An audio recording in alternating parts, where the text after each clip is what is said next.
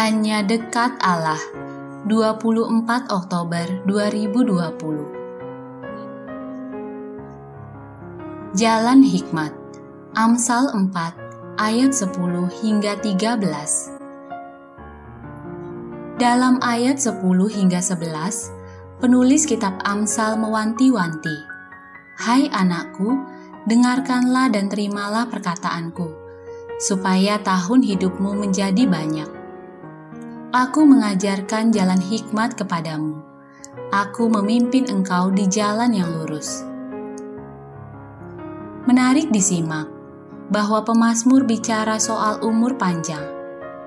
Itu menjadi logis jika dikaitkan dengan ayat berikutnya.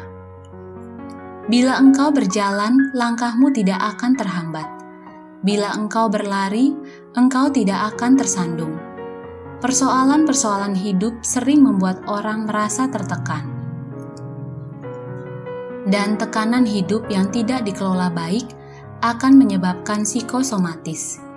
Itulah sebabnya banyak dokter menasihati pasiennya untuk tetap tenang dan jangan terlalu banyak pikiran.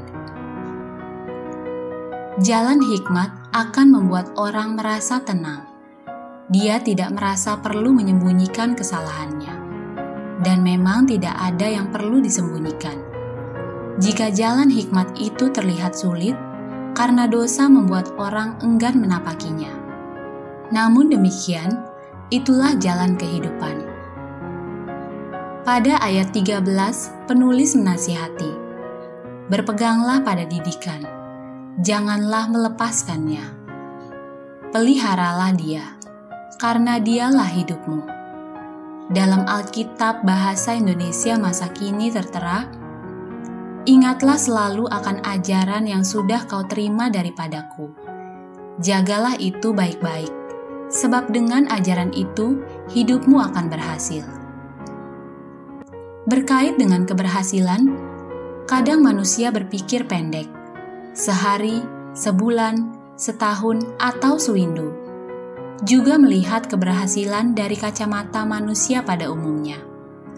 Oleh karena itu, perlulah bagi kita untuk melihat keberhasilan itu dari perspektif kekekalan Allah, akhir dari semua hal, yang hanya didapat ketika orang menapaki jalan hikmat.